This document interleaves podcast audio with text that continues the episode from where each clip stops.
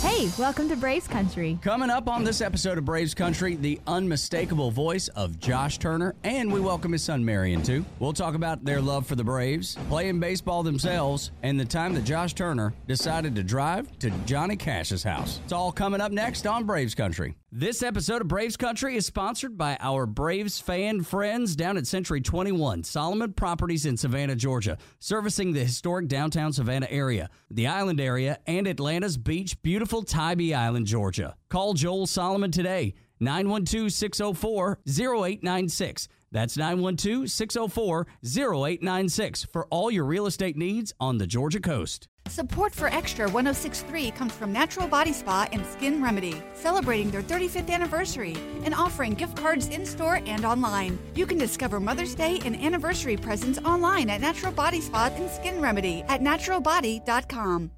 A lifetime of hard work, children laughing in the kitchen, family photos on a restaurant wall, a legacy that lives on. It all comes from the power of a conversation like the one Tommy Hall had with First Horizon Bank about taking over his father's Charleston based restaurant business. Now the table is set for a whole new generation.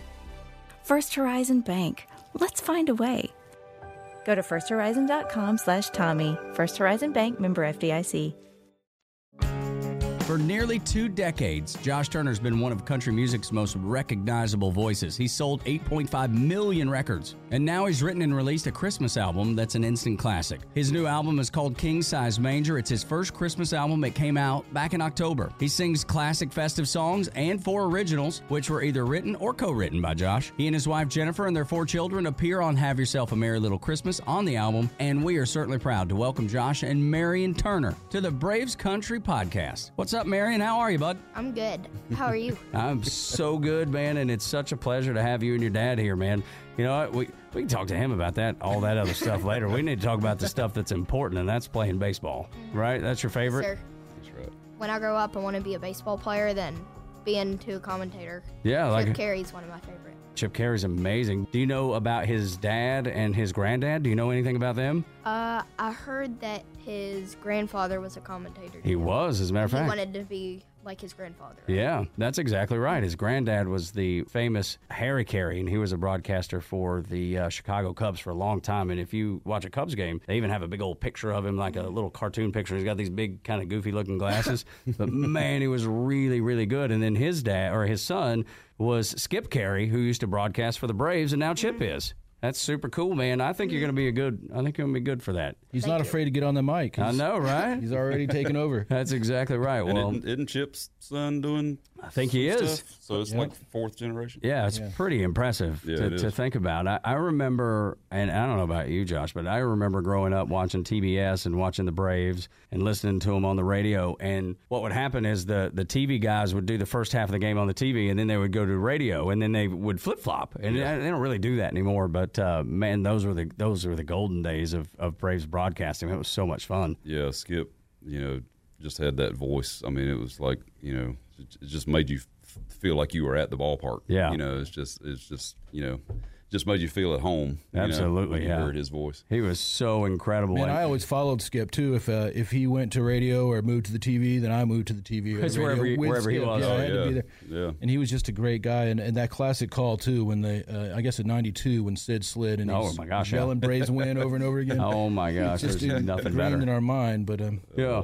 So, uh, well, let's talk about that. You talk about you know being big big time Braves fans. Who who are your favorite? Mary, we'll start with you. Who's your favorite Braves player right now? Ozzie Albies. Oh my gosh, yeah, that dude is mm-hmm. so good, and it's so interesting to see because he's not the biggest guy on the field, but mm-hmm. he's got Like just me, as. I'm not the biggest guy, Yeah. but Yeah. and I like to play second base. there you go. there you yeah, go. so well, you got a smaller strike mm-hmm. zone. That means too.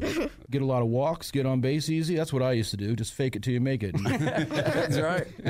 the thing about Ozzy is he's got a little pop in his bat too, you know, and he's not the biggest guy. You got you got some pop in your bat, I do. Um, once I was playing on our mine and Colby's team, and and, that was, is that your brother? yes, Okay. brother. Uh, it was bases loaded with two outs, and I hit a base clearing triple. That a Yes. boy! Goodness gracious, Awesome. man! Yeah, that does sound like you got some pop in your bat. So, And you're a switch hitter like Ozzy. Eh, hold up, really? Yeah. So How do you figure out that you're a switch hitter? Because I wasn't a good hitter from the right side, and I'm right-handed, so I definitely wasn't going to be a good hitter from the left It side. It actually started with my older brother. Mm-hmm. He wanted to d- be switch hitter, so he taught um, all my other brothers. And then my youngest brother wants to learn lefty. Yeah. So all of us are want to be switch. That's super cool, man. Mm-hmm. And that's such a great trait to have. Being able to, uh, w- as soon as the pitcher rolls out, you know which side. You know, you Mm-hmm. can just choose which side you're going to go hit from. Is that something, Josh? Did, did you play baseball growing up? I did. Um, I I played little league, and then I took the the most important time you're supposed to be playing baseball. I took that time off, and then I went back to playing high school, Uh-huh. and I realized I was so far behind the curve, and uh, and so I, I just I was terrified of ground balls at, at that point because I had been out of it for Sure. so long, and um, so I was terrible at the plate because all the guys pitching in in our you know. In our schedule, like they were just wild. Like Yeah. you just never knew where the ball was going to go, and uh, Ain't much has changed, I don't think. yeah, exactly. And so, I, and I also, I was a great outfielder though. I loved running down a fly ball. That was my favorite thing in the world. Yeah, my son's very much that same way too. Like he doesn't want to play the infield anymore. He is committed to being a center fielder, and that's exactly what he says. He was like, "There's just something about tracking down a ball and being able to get to it when nobody expects you to be able to do And it." if I ever did get on base, I wa- I was great at stealing bases. Okay. but it was just you know I didn't get on base a lot. yeah, right. But I, I can relate to that feeling. Goodness gracious, man. Do you ever still get out in the yard with Marion and some of the other kids and, and throw the ball around a little bit? Oh yeah, yeah. yeah. We're we're there's always. I'm I'm actually always trying to get them away from baseball because they do it 24 seven, Right. Mhm. You don't want 'em to burn out. Exactly, and and the funniest thing though is that when my oldest son Hampton was like eight years old, he actually uh, hit me square in the face with a fastball. Broke my nose, gave me my first concussion. Oh, no. Um, ended up in the ER. It was, uh, and it was on mine and Jennifer's anniversary. It was a great gift. Um, so you got away from, you got away from those wild pitchers in your league only to be uh, yeah, in exactly. by your my, kid. Yeah, my son. Yeah, thank, thanks a lot. Um, so with that said, I I have like forbade them to use a real baseball in the backyard because I didn't want that happening to one of his little brothers. Because I was like, if he can knock me out, you know, you can no telling what he can do to his little brothers. Absolutely. And um, so they got into playing with wiffle balls, and that turned into these little blitz balls. I don't know if you know what they I are. I totally Yes, do. yes. Yes. it's a big they, deal now. They have competitions with those things, trying to hit it over the fence in the backyard and all this kind of stuff. So now that they've gotten older, I'm like, you need to play with a real baseball, but they they would rather play with the blitz ball Right. in the backyard because trying they're so much fun. Yeah, no, they are. It is so much fun. You're exactly right. Now, Marion, I know that you you love playing second base, but we were talking before the show. Don't you also do a little pitching, or Yes, I do a little pitching. Um, my brother Colby, he likes pitching, and my brother Hampton. They're like pitching is their thing. now, who's your favorite pitcher on the Braves? You can say a couple of them if you want to. Yeah, man, You, you don't you have to look like narrow you it didn't want down. to choose. Probably Anderson or Fried. Yeah, Okay, Ian yeah. Anderson. Yeah, it's funny because he's from Shenendehowa High School, which is a little bit tough to say, and and Not to around be confused with Shenandoah. Exactly right. You're exactly Yeah. right. But it was so funny. The very first, the only reason I know that is my wife's from upstate New York, really close to where Ian Anderson's from, and she's the one that told me. She's like, "Oh, he went to Shenendehowa High School," and I was like, "Hang on, hang on, he went where?" Yeah, I, I had no idea. And when his name first started getting bounced around here, I would hear people say Shenandoah, and I was like, "Guys, you're getting it wrong." Yeah. And they argued with me. They argued. I was like, "No, listen to me. I know what I'm talking about I'm on from this one." around here. Yeah. Typically, I don't know what I'm talking about, but th- in this instance, I have it right. They they just beat me to death because I, you know, I, I was I was like, I'm telling you, y'all are wrong about it. You know, uh, Max Fried is a lot like a Braves Hall of Famer and a, a Major League Baseball Hall of Famer. Mm-hmm. To me, he reminds me of the great Greg Maddux. And have you ever Yeah. heard of Greg Maddux, Yes, Marion? I, yes, I have. Okay, cool. I'm just hoping that you go back and watch some Greg Maddux Mm-hmm. because he was, I think, possibly the greatest pitcher of all time. I mean, Cy Young is up there, but we didn't see him. Maybe yeah. the modern era, anyway. Yeah, no doubt. But Max reminds me of him. So uh, if you can Yeah. learn, they I think kind of pitch to contact and uh, Certainly. Being and- able and to- got to it s- done short in a short. You know, they didn't go long. I mean, they didn't. The, the game. Whenever I would go to a game and uh, and Greg Maddux was pitching, I kind of felt like I was going to get gypped because. I knew the game was only going to last about an hour and a half or so. He was going to set set some folks down quick. Yeah, he's a really great pitcher. So check out Greg Maddux. Yeah, Fried, um, his curveball just takes away everybody. You can't swing at it, Yeah. or you're not going to hit it. Yeah, locks them up, right? Yeah, It- it's it's so much fun to watch. What about you, Josh? I mean, we, we talked about Marion's favorite players. Who are some of your favorite players from from the past or, or even currently? Oh man, when it comes to pitchers, you know, Craig Kimbrel Oh, yeah. um, you know, who I've gotten to know a little bit. You know, he was just so dominant when he was here with Yeah. the Braves, and it was just like you knew when he came in, he was going to get you three outs like that. And no doubt. you know, and um, and not having him has been somewhat of an adjustment Sure um, to just watch, you know, the bullpen uh, try to get up to that level. Um, you know, we've got some really good arms in the bullpen this year, um, but like I say, you know.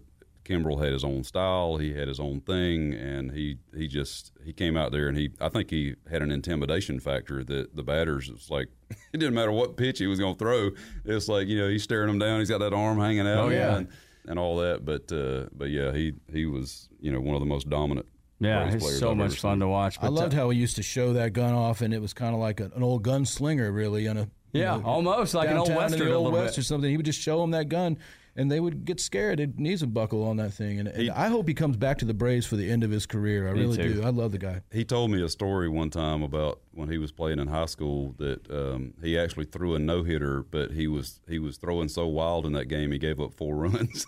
Wow, wow. so, no hitter but four runs. Yeah. That's that's hard to accomplish. Yeah, man. he win? Did he win the game? yeah, You got, Yeah, yeah, you I'm got telling win. you. Uh, But that's the funny thing about baseball, right? Is that they have it has those those moments that you can't believe. Well, like I don't know. I'm sure you guys were watching the other night. It was uh, the night the the Braves clinched against uh, Milwaukee.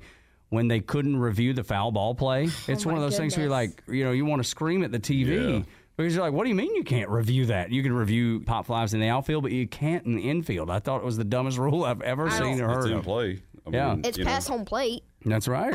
Yeah, I was I was blown away that that was an unreviewable call. We just got lucky that it didn't really affect the Braves and, Yeah. and the outcome of the game. If it had, there might have been more revolt on the field. No doubt about it. I, you know, but one of those things when it was like Chipper with the infield fly and people you know, throwing trash and Oh stuff my on the. gosh, yeah. Let's not talk about that. Yeah, that was, Never do was that, so- man. yeah, don't ever do it. I, yeah, get in that, that was a rough day. We were, we happened to be there, and there was just some things that were being tossed around. And, and my son at the time, he was probably I don't know, eight, probably about your age.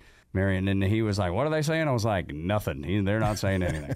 you know, just uh, it, it was it was one of those it was one of those wild days. But um, but yeah, we got by. It didn't matter ultimately. And remember, if you remember, Duvall then had the the pop up, the, the infield pop up that the second baseman and the pitcher just let drop between them. So it almost made up for the Yeah. horrible call on the field. And Yeah. then Rosario came up to hit a two run single. That's right, man, and, and and got the game all tied back up. It was a lot of fun, man. so, um, all right, Marion. So let's talk about the the Braves and chances to win the World Series. What do you think about the Braves' chances to win the World Series, either this year or in the next couple of years? I think they might win one since they got all the trade deadline. Yeah, the guys that they picked up. Yeah, the and I think Austin Riley is gonna come through in the Oh, yeah. postseason. I hope the Giants win. Is that who you want to we're play? not. We're we want to play the Giants. We do not want to play the Dodgers. Okay, The all right. Dodgers. They they have our number, don't they? It's hard to go to the World Series with the Dodgers. I playing us. know, I know. It's tough. And there's something mentally that the Braves seem to struggle with with the Dodgers. It's almost like the University of Georgia with Alabama. They just can't get over that hump for some reason, you know? Mm-hmm. Yeah. So, uh, yeah. So you think you think they can win it this year, or do you think it's going to be a couple years? It might be this year. Might be. All right. Well, look, I'm with you. Why do you think they've been so successful? Is it the people that they, they brought in, or the people that uh, that they had to begin with? They're pitchers. Yeah, it's just the solid Oh, the pitching. pitching It's staff. their yeah. pitching staff. Ynoa, when he got hurt, came back, got like two or three losses. He hasn't b- got back into a role. And we got Charlie Morton, and we have Max Fried, Ian Anderson, and we have three studs in our starting rotation. Do you have a favorite reliever? Because mine's Luke Jackson. I like Luke Jackson. Yeah, he's Yeah. awesome, isn't he? Have you ever noticed that uh, right before he pitches, he kind of takes his hat off and says a little prayer before he jumps up? I always, Mm-hmm. Yes, I always that. Mm-hmm. loved that. That was my favorite. I think that's why he's my favorite pitcher in the uh, in the bullpen. I like seeing that. Yeah, me too. And and it was so funny because he got bounced around a little bit early when he very first came to the Braves. He got bounced around a little bit, and people were beating him up, and I and I just couldn't give up on him. And I was like, no, I'm telling you, this guy's a great pitcher. And then.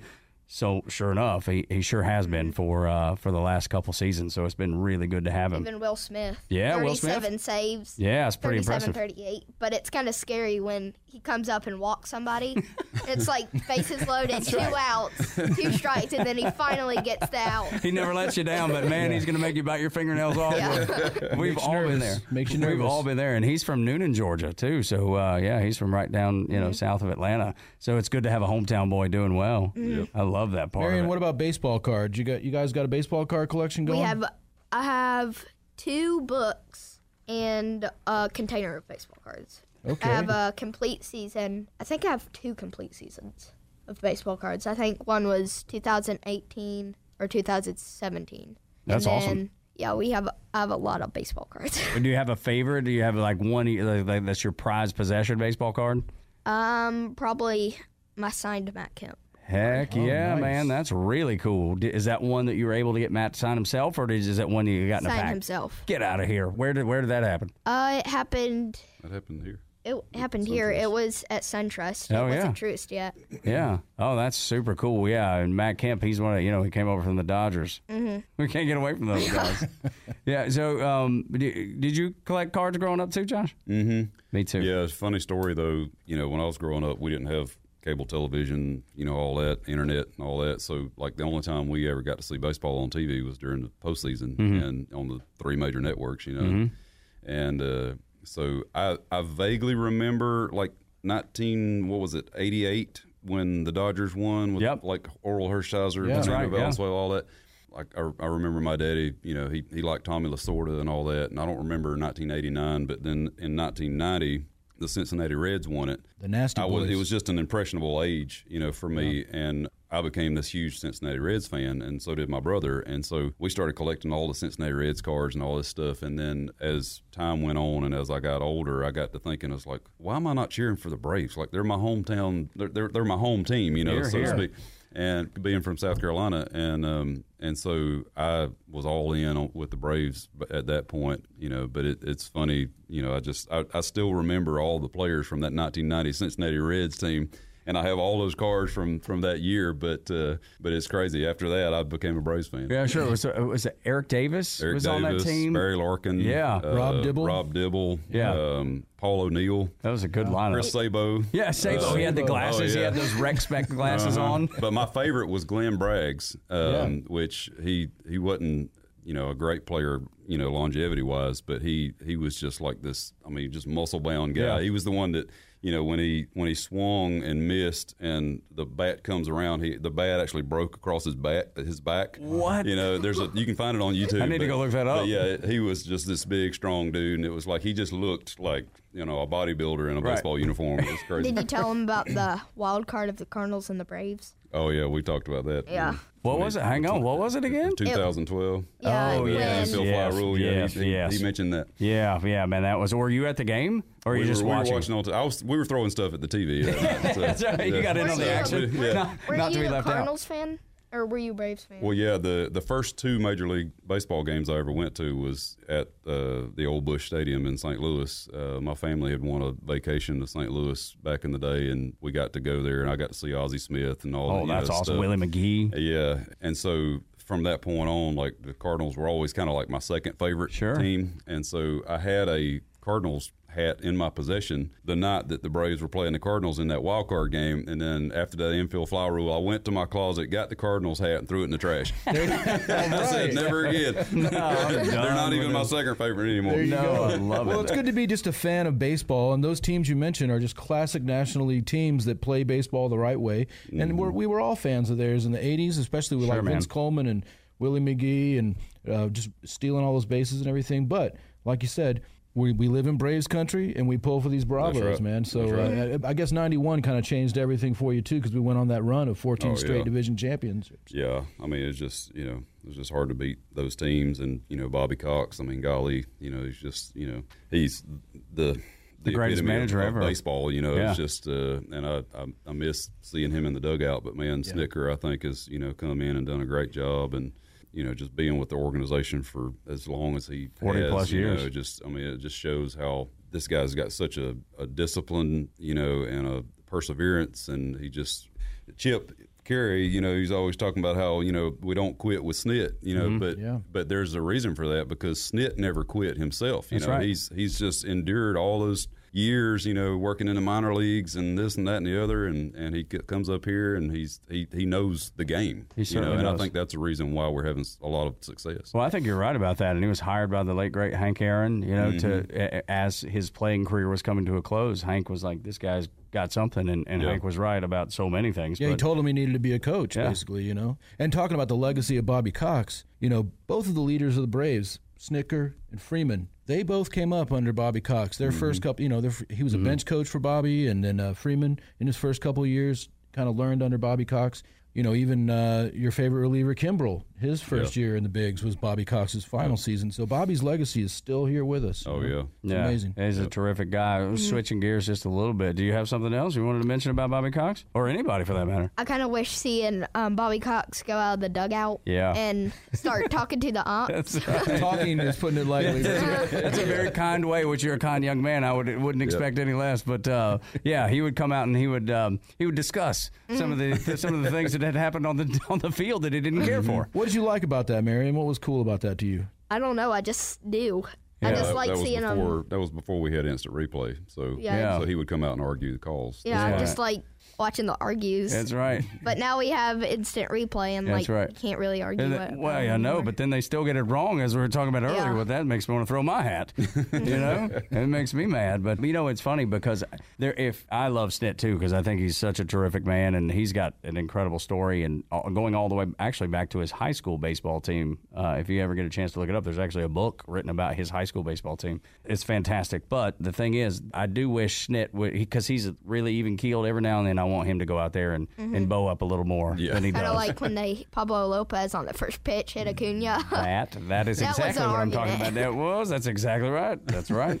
All right, so we'll switch gears and go to uh, college football really quick. Just being from South Carolina, a, a big Clemson fan. Your your wife uh, Jennifer is from Stone Mountain, big Dogs fan. Mm-hmm. How about them dogs? I'm I got to tell you, I side with Jennifer on this one. This episode of Braves Country is sponsored by our Braves fan friends down at Century 21, Solomon Properties in Savannah, Georgia, servicing the historic downtown Savannah area, the island area, and Atlanta's beach, beautiful Tybee Island, Georgia. Call Joel Solomon today, 912 604 0896. That's 912 604 0896 for all your real estate needs on the Georgia coast. In today's fast paced world, your business deserves banking solutions that are as dynamic and cost effective as you are. Solutions like free business checking from LGE Community Credit Union, free online and mobile banking, no minimum balance required, plus no maintenance fees and dividends on your balance. At LGE, we're a smarter way to bank. See what's possible for your business at lgeccu.org. No monthly maintenance fees. Other service fees such as NSF, overdraft, wire, and stop payment fees still apply. Not all businesses will qualify. Membership eligibility and base savings account that keeps a $5 minimum balance required. Support for Extra 1063 comes from Natural Body Spa and Skin Remedy, celebrating their 35th anniversary and offering gift cards in store and online. You can discover Mother's Day and anniversary presents online at Natural Body Spa and Skin Remedy at naturalbody.com. just being from South Carolina, a, a big Clemson fan. Your your wife uh, Jennifer is from Stone Mountain, big Dogs fan. Mm-hmm. How about them dogs? I'm I got to tell you, I side with Jennifer on this one. But you got to sing the national anthem at uh, the Georgia Clemson game. What was that like? I mean, because I mean, obviously a little bit of a house divided going. Yo, yeah, yeah, it's, it was crazy. Um, oh yeah, yeah.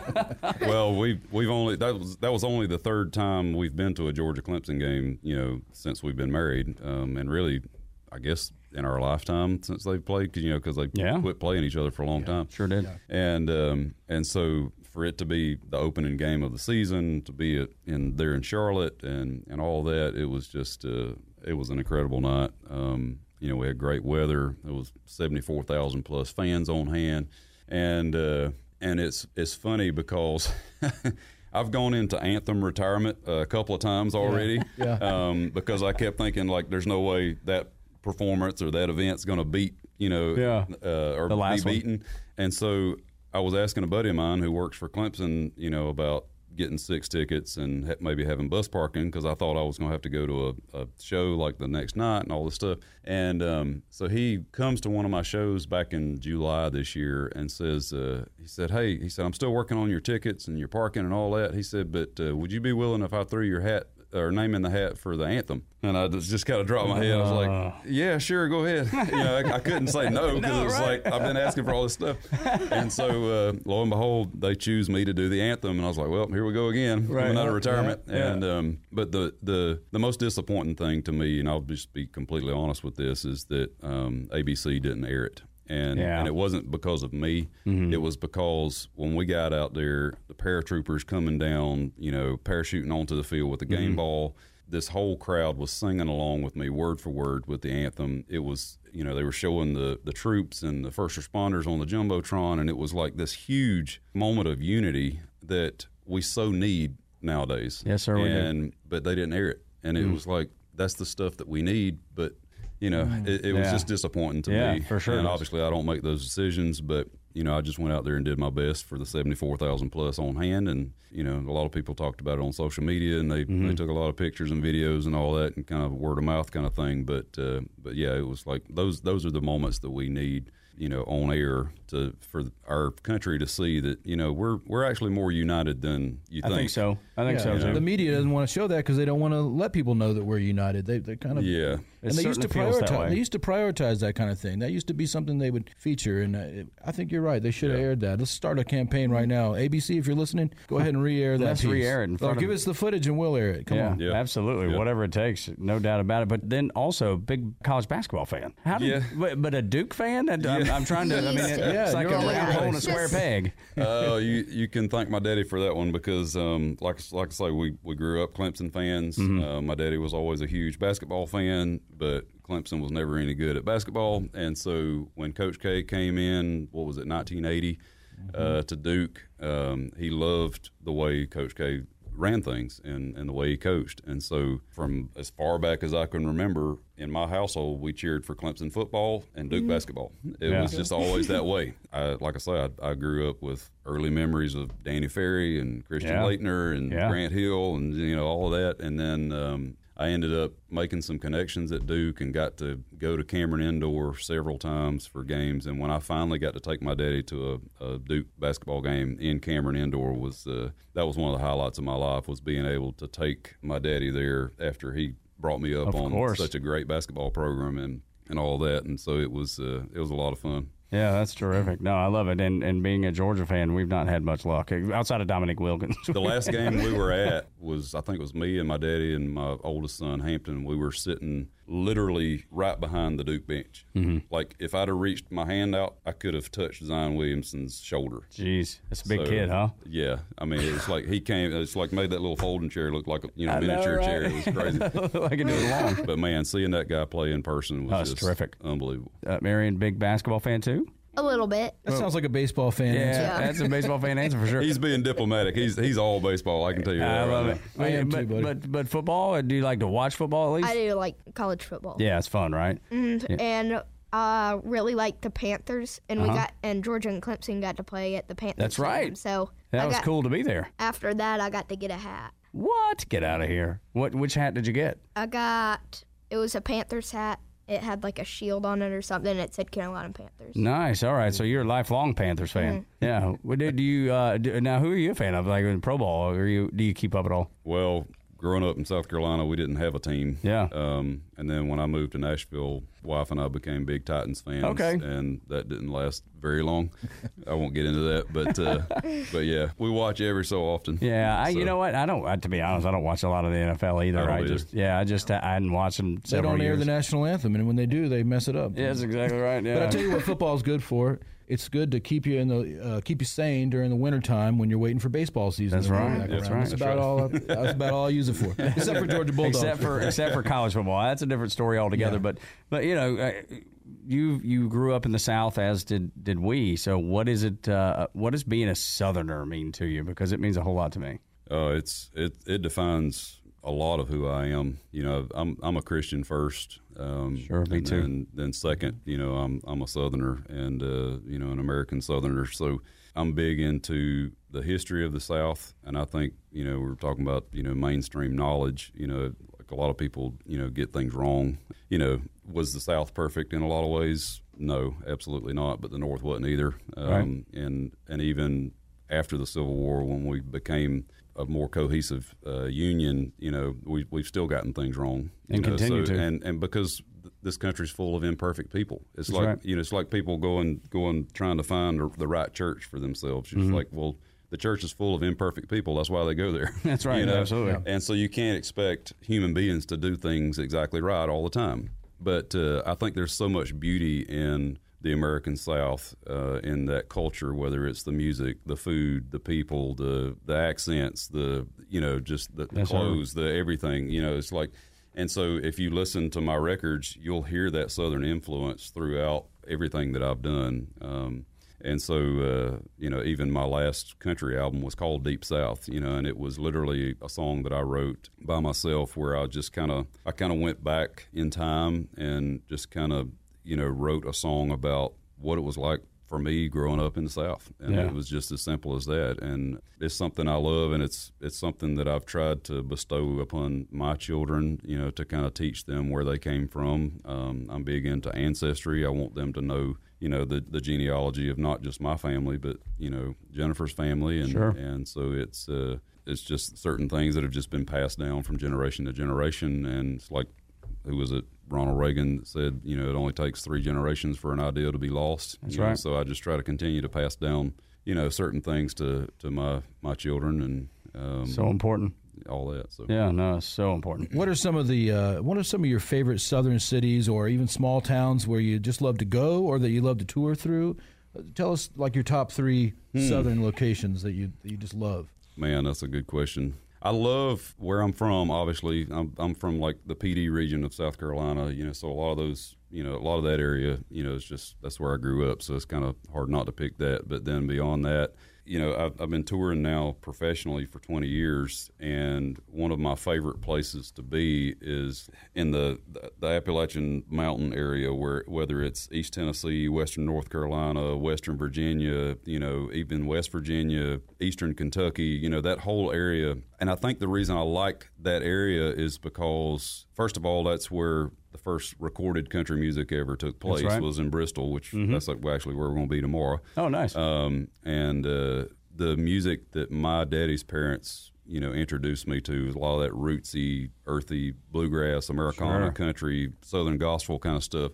It it reminds that area of the country reminds me of that music that I grew up on, and so when I go there, there's a there's like this uh, unspoken connection between me and the fans that a lot of people don't realize. It's like I get out there, they know that I know who they are, and, and I know that you know. Uh, Yeah. I know who they are, and so it, it's just I don't know. They appreciate what I do. I appreciate their loyalty and their love for me, and and then uh, I guess beyond that, you know, I, I love uh, Amelia Island, Florida, for some Oh, my reason. gosh, that's Uh, beautiful. That's uh, great. My family, you know, we we went on vacation there years ago, and I've Just started, love it. I've started taking my family there That's now. what they say. he, he, Marion jumped in. He was like, "Dude, count me in. I'm a Yeah. Amelia Island guy." Yeah. You know, and that's where it's big for Georgia fans specifically. So your mom would probably know this. That uh, that's where all the Georgia fans kind of uh, stay when they're going to play Florida. Go down there and beat up on those Gators. I think, and I think Bobby Cox has a place down yeah, there. He does, as a matter of fact, yeah. And uh, I'll tell you a place that I love, and um, you guys probably been there, but uh, Fripp Island, South Carolina, is one of my Mm-hmm.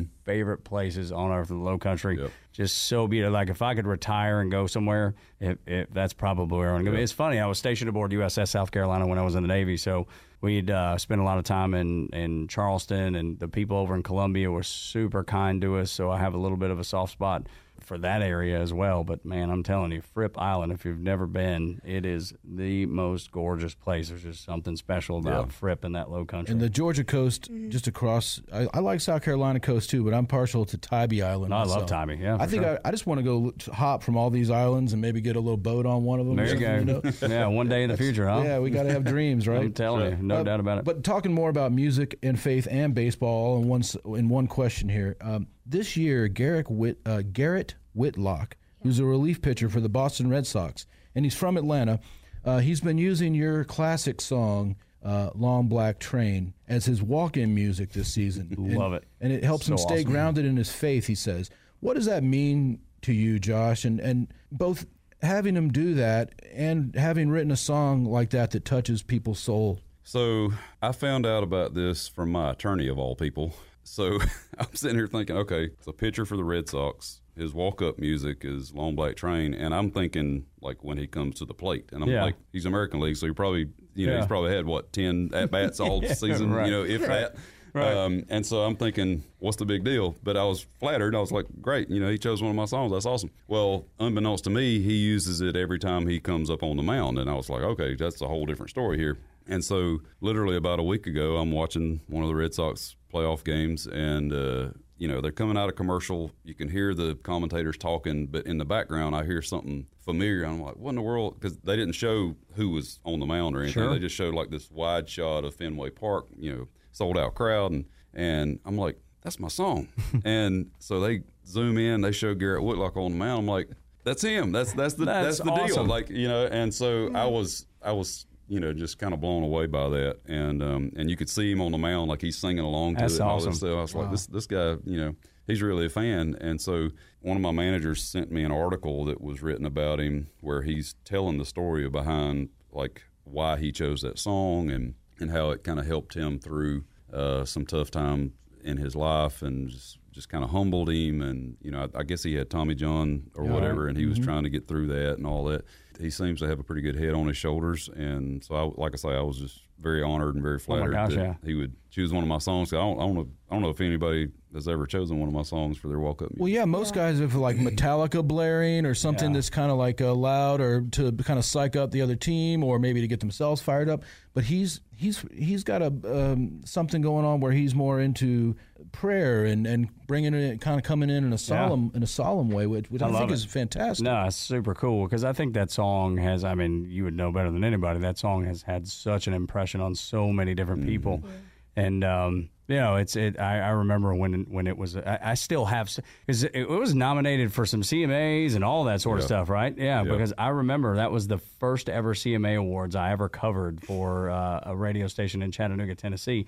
And I think I still even have some of the, the press stuff that they, you know, w- when the record labels send out things to vote Oh, for a yeah. particular. I think I still have some of that stuff at home. Yeah. Because it was su- such an impressionable, um, impressionable song. It's so good. Well, it's And an then- instant classic. No it's doubt an about it. I mean, I mean, that's one of those songs where you're just like, that had to have been around forever. But really, though, you, I was amazed to see that you just wrote it in, or that it came out in 2003. yeah And that's just like, uh, you know, amazing that uh, you kind of dug into your soul to, to, to offer that and to share that with everybody. And I wanted to ask you, uh, I know Johnny Cash passed away in 2003. And did he ever get a chance to hear that song? Because it kind of has a, a Johnny Cash vibe to it, if you ask me. Yeah, um, I, I I was working alongside a guy, an engineer, um, at the time when Johnny Cash was doing all those records with Rick Rubin, you know, and all that, and uh, and so when I found out that this this engineer friend of mine was working alongside Johnny Cash on all that stuff, I had the idea because I don't even know if I had recorded it yet at the time, but I was very protective of my songs because I was like, everything that I write is for me. I'm not here to pitch it to other artists or whatever. But uh, with Johnny Cash, it was like, you know, that's a different story. You know, he's not going to be going to radio with that or whatever. And um, so I asked this engineer friend of mine, I was like, hey, I was like, would you be willing to like play this for Johnny and just to see what His reaction what he is. thinks, you know, see if he would record this. And he was like, he's like, yeah, he's like, I'll, I'll see what I can do. And um, so next time I see him, he comes back. I was like, hey, did you get a chance to play that for Johnny? And and he said, yeah. He said he told me that he wasn't recording any more train songs. oh no! and I was like, oh man, okay. well, uh, fast forward down the road a few years, he dies, and then they find out that the last song that he wrote was a song called "Like the 309." And it was about a train, Mm-hmm. and he had recorded it. And so uh, I was like, well, I guess he's only recording train songs that he wrote. You know, and exactly. Well, right. maybe you re-inspired him to Maybe get I back did. into the You- train I'll- song I'll, business. go with that. I'll yeah, I like it. No, that's Yeah. a great one. Yeah, absolutely. No, that's that's terrific, man. I'm telling you, and, and I know gospel music is close to your heart, and as it is mine, because I was born and raised on country and gospel and southern gospel mainly. You know, with with my mom and daddy, and and they, um, you know, they had that eh, that musical impression on my heart. So, and I try to pass that much like you're talking about passing music to your sons.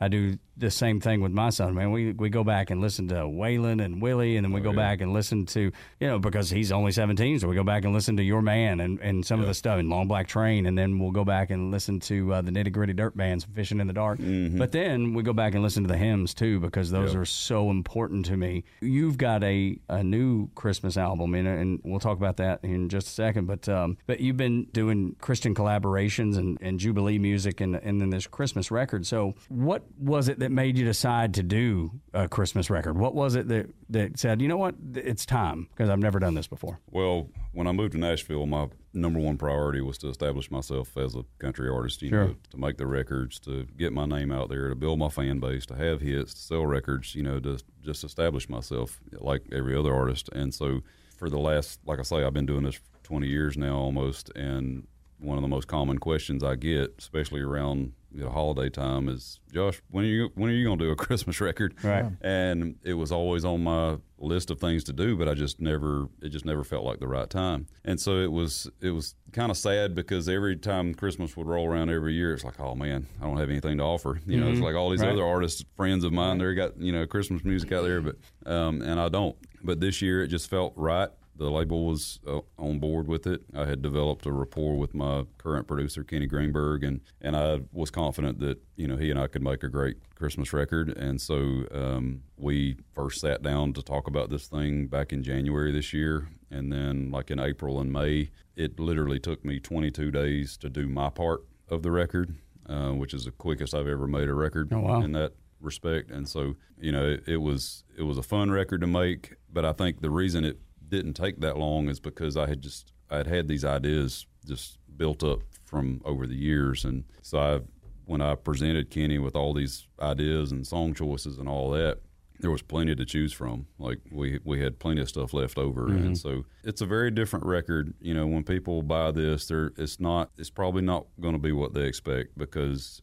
Um, and that was intentional because I've I've always been adamant about the fact that there's so many Christmas songs out there. We've heard them all. You know, everybody's got their own version of it, and a lot of them sound the same. And that was one thing I wanted to try to avoid. And I knew it was a, a tall task, but I, I felt like I could do it because I was like, okay, I'm going to try to get some originals on here that nobody's ever heard. And beyond that, these classics, I need to think outside the box and do these things in a way that nobody's ever conceived before. And so, most every song on here that I didn't write was arranged by me and it was just uh, you know like i say it was it, it's a very interesting record. It, i've always said that like you don't have to have a horn section or a string section or jingle bells or whatever you know all these jazzy chords to make a song a christmas song. Like for me for this record especially i wanted the lyrics to shine through and say christmas um, and i think i think we accomplished that and i'm, I'm very proud of it.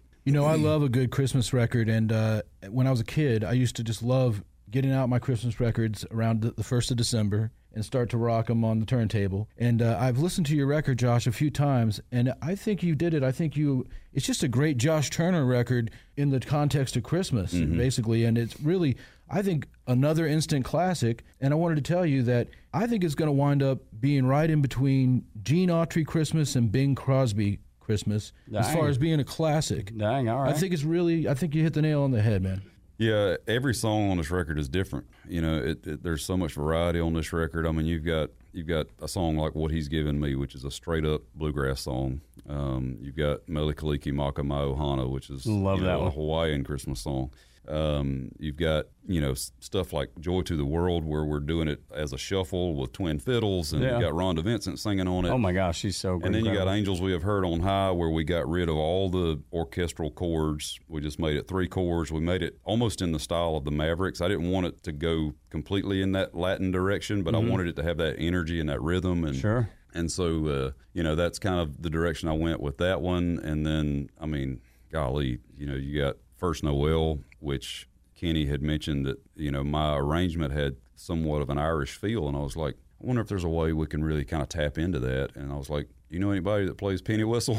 yeah. And so we got Jeff Taylor from the Time Jumpers, and he came in and played that, and had all these little cool, you know, little organ instruments and stuff. And and so I just I just wanted it each and every song to kind of have its own identity, you Right. know, and and have its own message and be able to you know express that. No, I love that. And before we get to uh, the, the Christmas tour, Marion, you, you got to sing on this record? Yes, sir. Holy smokes, what was that like? Were you nervous at all? Not really. No, all right. So, so when you when you when you, when your dad says, "Hey, I think we're gonna get a, you and your brothers and your mom and everybody in here to sing on this," you're like, "Count me in," or you're like, "Hang on a minute, hang on." Yeah, I was. I was like, count me in. I I could do it because I've been in. I've been in front of a lot of microphones. Yeah. Like you said, I've done plays. I've done oh, that's cool. music on Daddy's records and Yeah. stuff. So I was really on it. I know baseball's your favorite, but do you ever do you pick up any instruments? Do you are you yes, I interested do. in I play guitar, mandolin.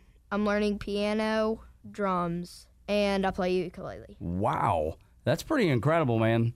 I got to tell you, uh, that's one of the things that I, I told my son that I wanted him to do, and of course he didn't listen to me. So he didn't play anything. You know, I was like, I was like, do you know? All you have to do is play a piano, and you'll have the prettiest girls in the entire room. They'll be over there ready to talk to you because you can tickle the ivories a little bit. I'm telling you, this is, this is a little bit later down the road for you, but I'm telling you, this is that's going to be such a um, a feather in your cap. You're going to be thanking your dad one day. I promise you. This is the third time he's been on one of my records. Really? Uh, the first time was on my punching bag record. I had a song called "Find Me a Baby," and there was this little section where you know we do all these na-na things, you know, and, and so Jennifer and and the boys and Marion was just a baby at the time. So if you listen to that song, there's like the ba- the little baby voice in there. Yeah. That, that's Marion. Oh, that's so oh, that was his man. record debut. That's right, man. You made a debut really, Yeah. really early. It took your Yeah. dad, man, like, you know, 25, 30 years, and you, you're right there at, at, at- immediately. It's I don't pretty even think he was two years old then because that was 2012. So, Yeah. So he was almost two, maybe. Yeah, that's really So- cool. Well, congratulations, man. That's that's awesome. I'm glad you're doing that stuff, man. I, I love the fact that you're that you're not shying away because you said plays and you said music, and then you love baseball too. Man, it just shows that you're really well rounded, and I think that'll be uh, it's gonna be greatly beneficial in your life, buddy. I promise you. You're doing the first ever Christmas tour, uh, and you're hosting uh, the Christmas at Belmont. It's a PBS special taping for a national broadcast on the 20th, and then they're going to re-air it on uh, Christmas night, 9:30. There's about 650 Belmont University student musicians are going to be joining you for a show. My wife Laura, she's a Christmas fanatic. Like Yeah. she loves all the decorations. She'll start listening to Christmas music the, probably the day before Thanksgiving. So you know she, that's how much she loves it. So this is the kind of stuff that she can't wait to watch. Yeah. So doing that had to be incredible. This will be the second time that I've done Christmas at Belmont, but Belmont's changed and grown so much since the first time I've done it. Um, I don't even think it was on TV back then. If it was, it was just locally in Nashville. But but this time it's going to be nationwide. And yeah, you know, I'm a graduate of Belmont. So is Jennifer. That's where we met. Um, so we have a lot of history there with that school, and so I'm honored that they asked me to do this again. And so uh, it should be a lot of fun. Yeah, that's one of the uh, the schools that's on my son's college list. Like he want, he would like to go play baseball at Belmont, and, and you know, and he much like Marion, he wants to be a broadcaster, right? So at the end, they you know the Mike Curb School of uh, was it Music and Entertainment? Mm-hmm. Yeah. Uh, I may not have the the exact title right, but uh, Mike Curb's you know been bestowed with that that school there at Mm-hmm. uh, Belmont. It's just really cool to uh, to have a resource like that in country music and in Nashville because so many. I mean, there's so many country artists that go to Belmont, right? Yeah, there's been quite a few, um, but like I say, you know, when when Dr. Fisher was there, he he just expanded that school. You know, just facilities, parking garages, you know, the the big you know curb event center and all that, and uh, they even have like a brand new like film and TV department. Right. You know, it's crazy. So Yeah. it's blown up. Yeah. Josh, does it feel sort of full circle to you to come back to your uh, to Belmont and perform for a national TV audience? Yeah, makes me feel old, um, but uh, but yeah, it, it's fun. Um, like I say, going back there now, it's it the, the way it looks. You know, it's just so different from when I was there. Um, I, I like to joke that I paid for a lot of that. You know? um, but It was uh, like forty thousand dollars a year. Exactly. That's exactly, right. You probably did. so uh, so yeah, it's it's a little weird going back there because it, like I say, it looks different. But uh, but yeah, it's always fun to be asked to come back. And we were talking about Johnny Cash earlier, and I heard that when you were a student at Belmont University, that uh, you just waltzed up to Johnny Cash's door and knocked on it like you uh, like you knew him. Tell us how that went, man. Is yeah, that true? Um, yeah, I, I was reading his autobiography and had read about his Shy-Drager syndrome that he had been diagnosed with at the time, which we found out later he was misdiagnosed. He did have a neurological disorder, and um, and so I'm just sitting there thinking, like, golly, you know, I don't know how many how many more years Johnny Cash is going to have on this earth, and if he dies and I don't get to meet him, I'm going to be extremely disappointed because uh, I had learned so much from him. He was such a huge influence on me, and so I somehow or another found his address and. Uh, being the fanboy that I was at the time, I loaded up my guitar and all of his records and all this stuff, you know, just in case he, you know, just felt Happened like signing a bunch of stuff, Yeah, right. you know. And uh, so I drive all the way up to Hendersonville, Tennessee, and this was before GPS and all that. So I'm following these directions. I'm trying to find the place, and I get lost a couple of times. Well, by the time I found the house, it was dark, and I'm like, "Oh man, this is not the way I wanted this to go." And but when I get there, uh, there's a fence around the property. There's a gate. Gate's open. I was like, "Well." You know, I'll just drive on in. and uh, so I drove on in. There's a couple of SUVs, you know, in the driveway, and I pull up and park in my old 89 Toyota four wheel drive pickup truck There you go. with a four cylinder. Um, you know, and, and I get out and I go to the first door I see, and there's this stained glass window to the side of the door, and I could vaguely see a painting of June on the wall. And I was like, okay, this is the place. And so I knock, no answer. Knock again, no answer. I'm like, man, what in the world? So I go around the corner of the house, and it's like I couldn't even see my hand in front of my face. It was so dark. I was like, oh, I'm not going to go around there. Yeah. And so I went back to the door, and I just I banged on the door, and I hear this voice coming from the depths of the house saying, "Coming, coming," and my heart just started fluttering. I Oh, was I'm like, sure. I was like, that can't be who I think it is. And so I see the door swing open wide, and there stands Johnny Cash. Wow. He's got reading glasses on, a denim shirt, a gold uh, necklace with a cross on the end of it. He's wearing bedroom shoes. Hair's Uh-huh. all a mess, and and when he sees me, he kind of flinched, and I didn't realize it at the time. But looking back on it, I realized that he was expecting somebody, but he wasn't expecting not- me. not you. and I sure as heck wasn't expecting Johnny Cash to answer the door.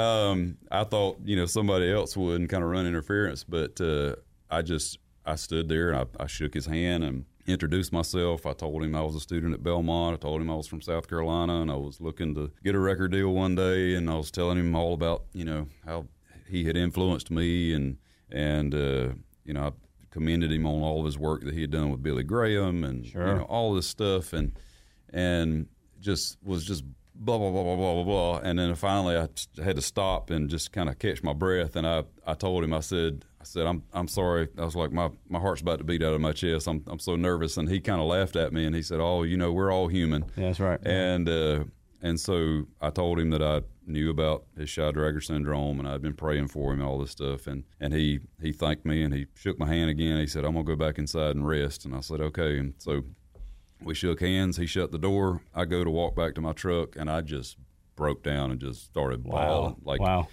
Just crying my eyes out because I could not believe that that had just happened. Yeah, right. And That's one of those all lives. the way back to my apartment there on campus. I'm just like, did that really Yeah, right. happen? Like it was so surreal. It's like I just met Johnny Cash, and um, like I say, I was respectful. I didn't ask for a picture or autograph sure, or anything, sure. but um, but ever Yeah. ever since the first time I told that story, you know, it's just like word of mouth. It's Yeah. like here I am, twenty Yeah.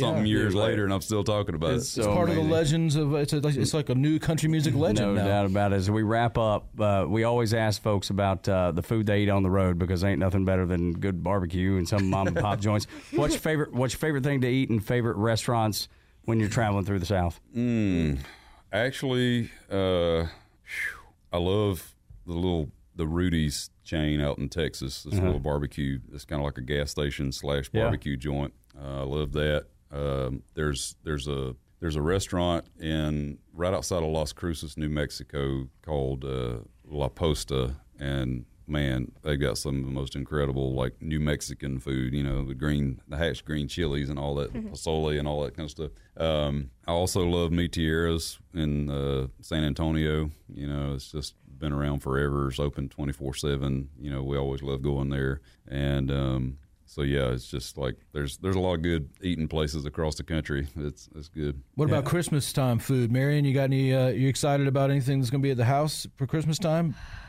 Uh, What do you have for? What do you eat around Christmas time?